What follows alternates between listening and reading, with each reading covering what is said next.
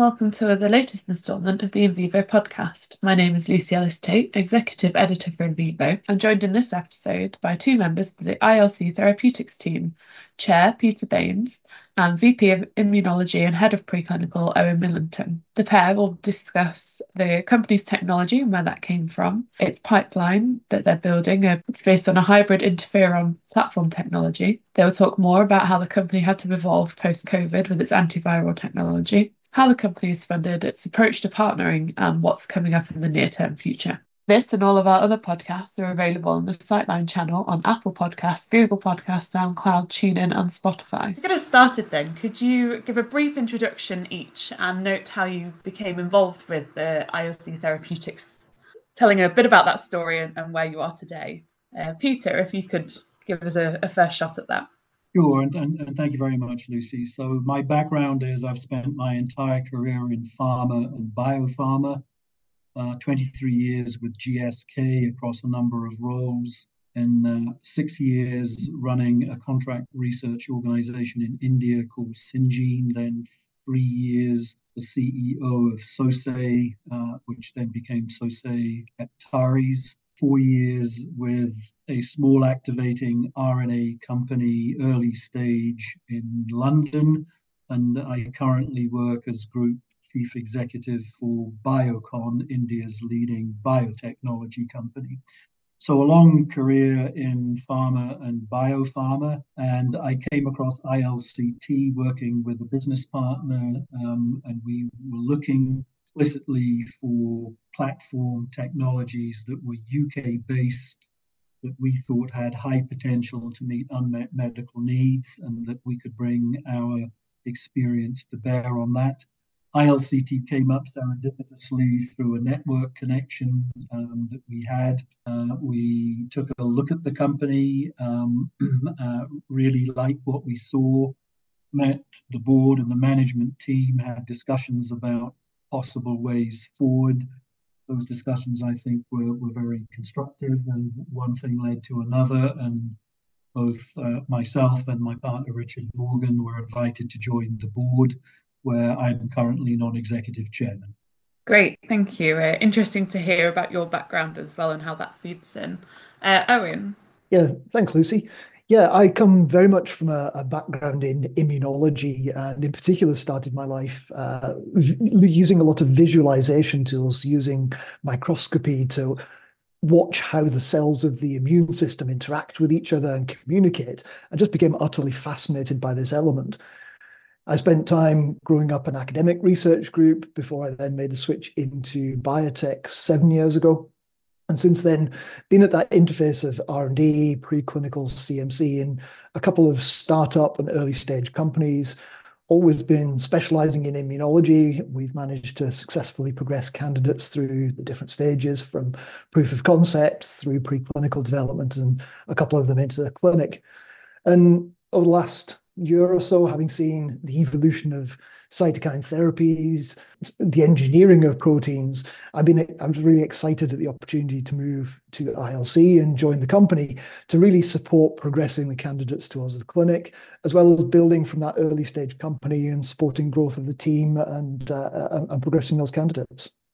Thank you. And that leads quite nicely then actually to, to talking a bit more about the technology at the company and where that comes from um, and then the the pipeline strategy overall. Owain, perhaps you could start with a bit about the technology.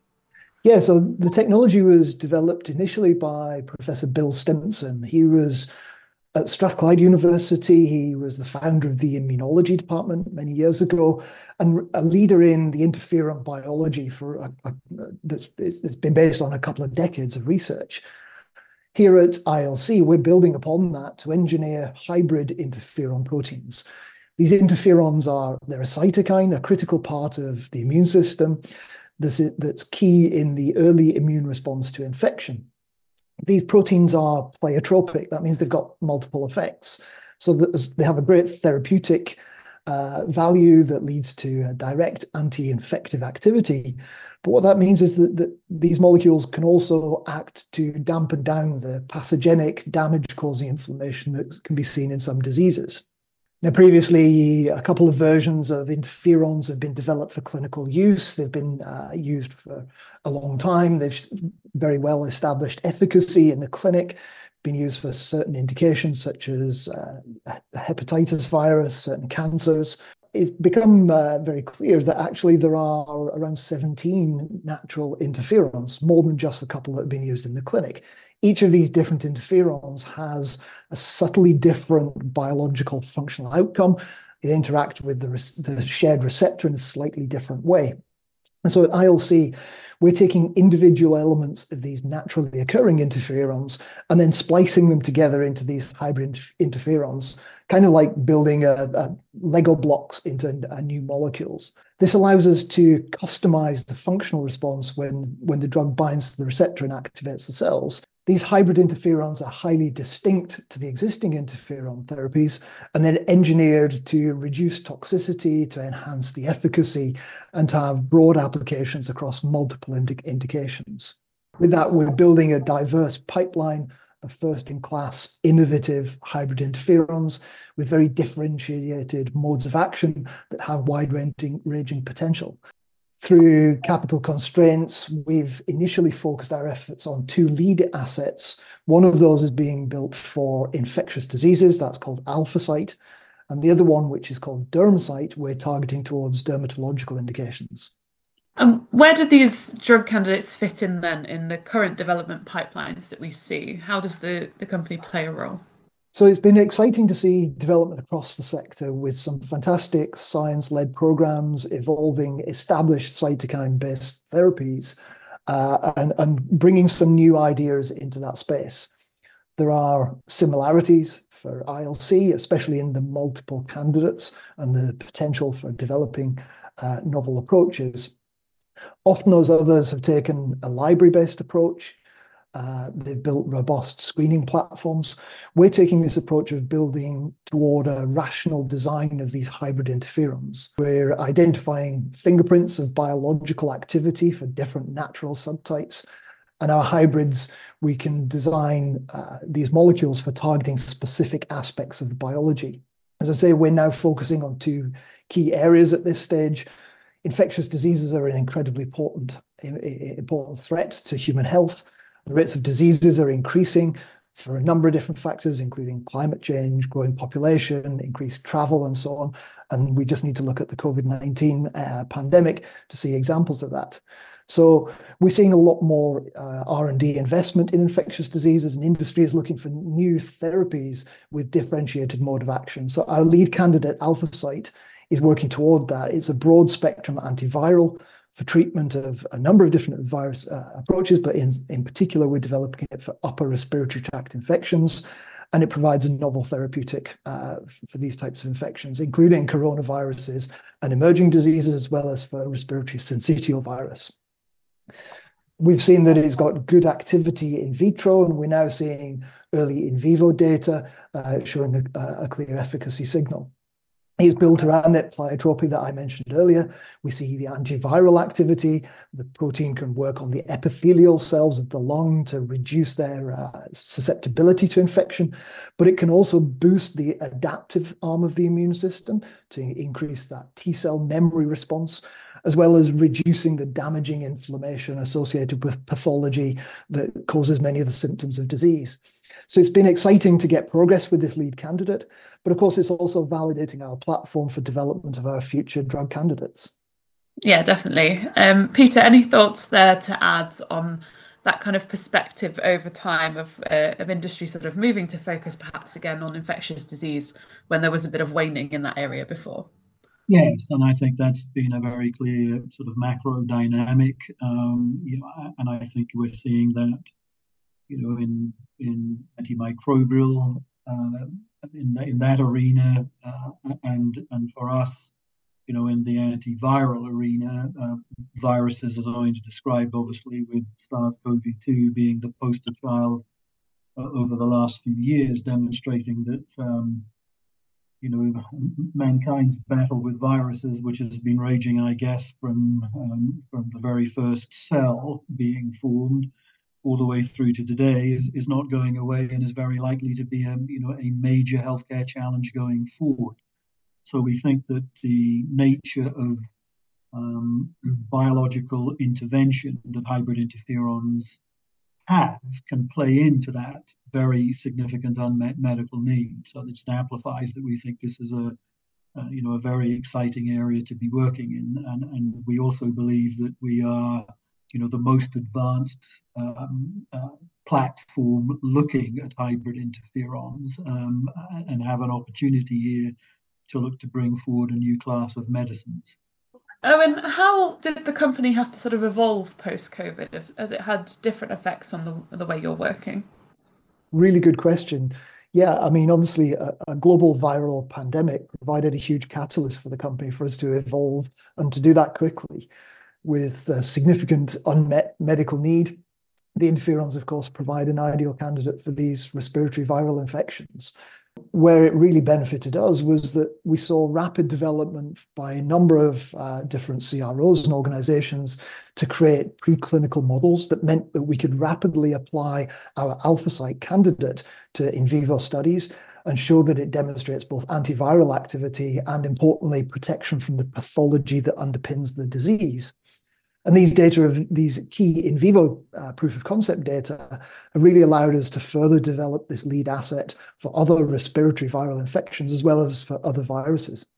That's really interesting. And, and Peter, is there anything to add there in sort of the post-pandemic world that we find ourselves in now and, and how the company's altered to, ma- uh, to meet the needs there? Yeah, I mean, I, I think the company's focus has been well described, and antivirals is one, and COVID has provided, uh, you know, a new lens for that. I think in the wider picture, the investment landscape post COVID, uh, you know, has has also changed. There are some dynamics there, and, and I think that includes positives and negatives. I think there have been some negatives around the contraction in early stage biotech in, investment that, we've seen. Not sure that's entirely related to post COVID, but potentially more related to economics. But we've also seen new investors coming in with, uh, you know, this um, reinvigorated interest in in the antiviral space and, and more widely in the immunological space as the breadth and depth of the interventional capability of cytokines, for example, which which in in very many ways are orchestrated by interferons, plays in uh, across a very wide range of of therapeutic areas. And I, I think we're, we're, we're definitely seeing an increase in investment interest in that immunological space. We'll talk a bit more about um, the potential around the platform uh, in a moment, but it'd be interesting off the back of that to, to think about the uh, financial strategy for the company. How are you currently funded, and, and what are the next uh, steps that you require? Well, I think our funding profile is probably reasonably typical in terms of how it's evolved for a startup biotech.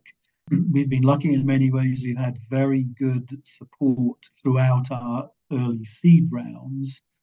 And that support's come from a range of, of, of investors, and, and they include, like typically, you know, high net worth participation, and, and a lot of our high net worth participation has been through a high net worth syndicate in Scotland called EOS. ILCT is is based um, in, in, in Glasgow, We've also been strongly supported by Scottish Enterprise, which is Scotland's national development agency. And perhaps a little bit atypically here, we've been supported by um, a specialist early stage Japanese based venture capital group called Medical Incubator Japan. Um, so that's been the, the mix and the profile, and it's largely typical with a little bit of customization. Um, we're, we're currently closing um, a, what we hope will be our final seed round.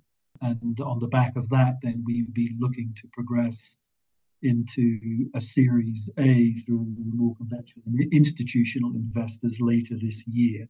And you know we're we're obviously looking at the funding landscape in biotech, uh, and we see a little bit uh, more activity there and excited by the opportunities that we hope will come through that and through further investment.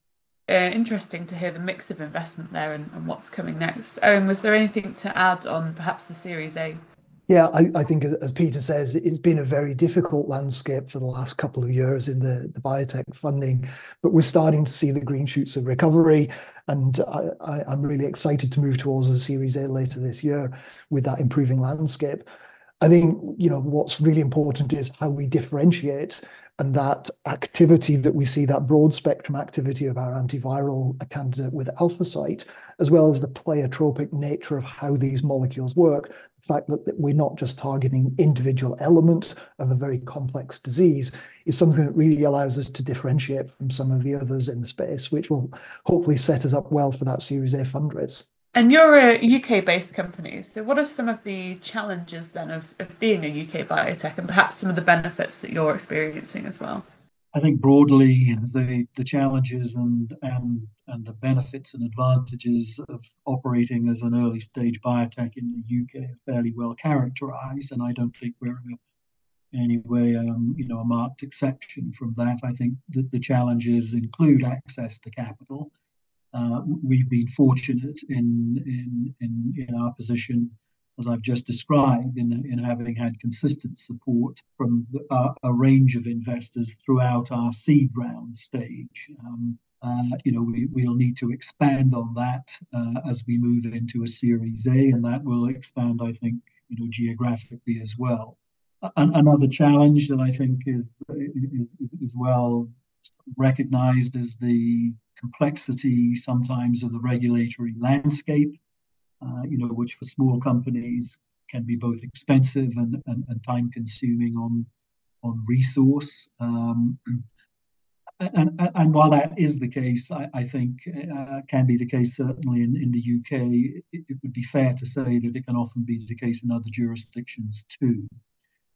Now, against that, you know, there are some very strong benefits of, of operating in, in, in, the UK uh, as, a, as a biotech company, and, and particularly for us in Scotland. Um, and that includes, you know, a, a very well-established scientific uh, ecosystem uh, and access to world-class research institutions, uh, u- universities, and, and academia and a very significant network of contract research organisations. Um, and, you know, we're very well placed in Scotland with tremendous access to great academic institutions there, St Andrews, Edinburgh, Glasgow, to name but three that, that, that we work with.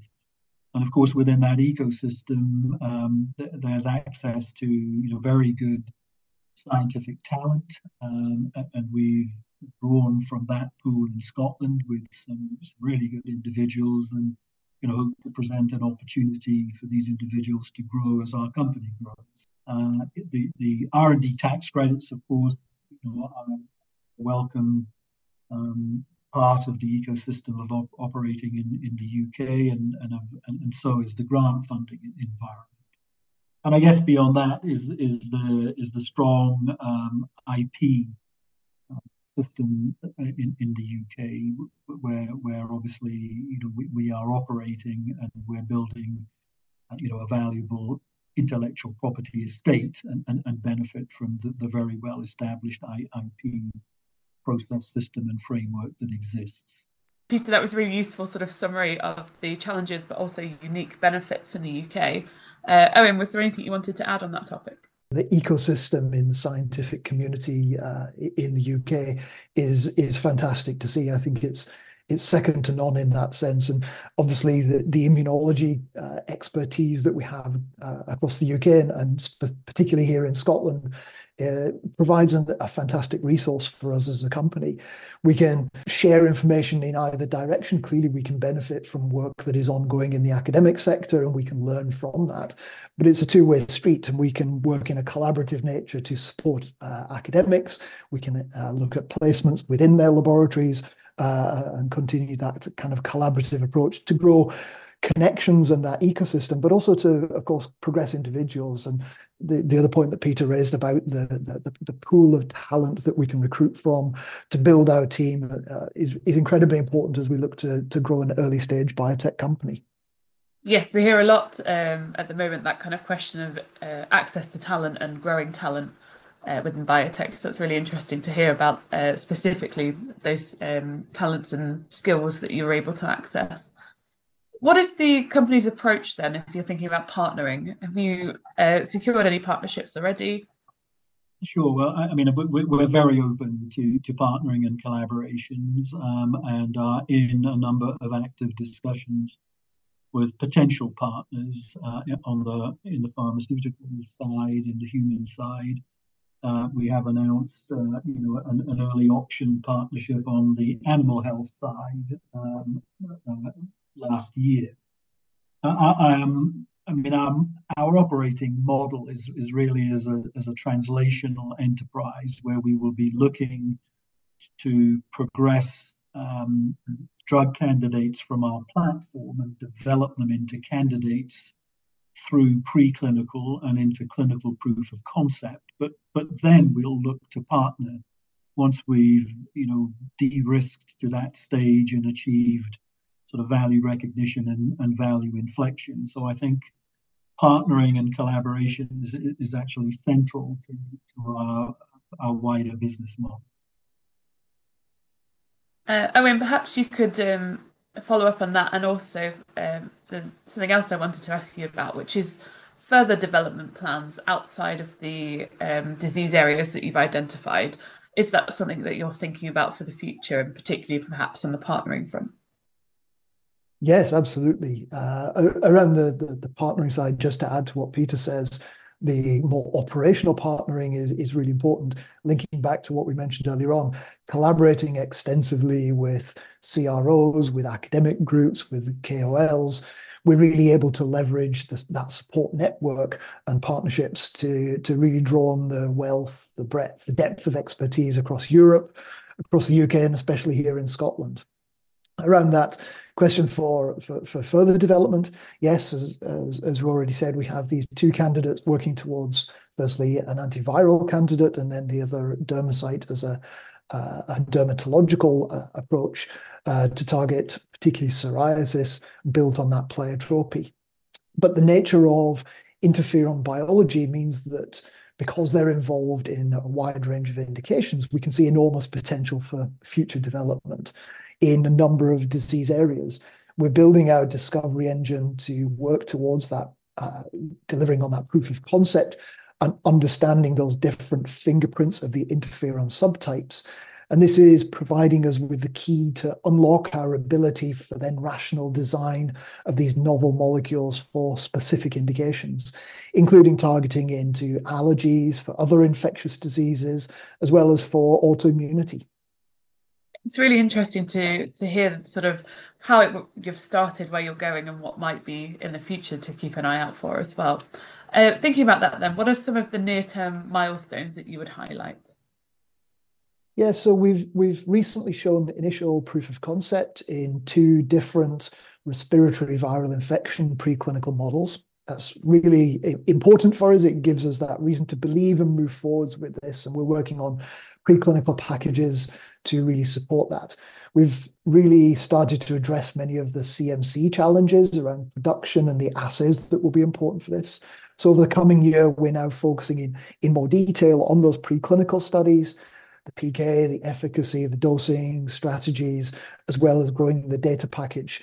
This is, of course, building our readiness for future toxicity studies and eventual CTA and progression into the clinic early 2025. 2025 doesn't seem that far off um, when you've got a lot lot to get to. Uh, Peter, thoughts there as well on uh, sort of near term goals and perhaps a few further further out goals.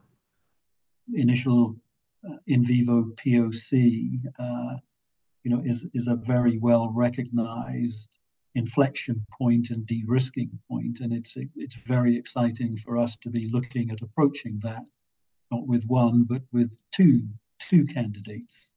And if, if that goes well, then I think, you know, we're really very, very excited um, around the, the, the longer term potential that exists here with with our hybrid interferon platform. I mean, this is is a very distinct um, approach. Uh, it, it, it, underpins an opportunity, you know, for a new and, and novel mechanism in in a class of drugs that can represent you know the next generation of, of interferon therapy and I'm going to describe how how important a role interferons play uh, across the you know immunity and in inflammation and it, it's also exciting going back to one of your earlier questions about covid and, and sars and, and, that's highlighted the real need for a new generation of antivirals, which, have, which, which, as I said earlier, have been one of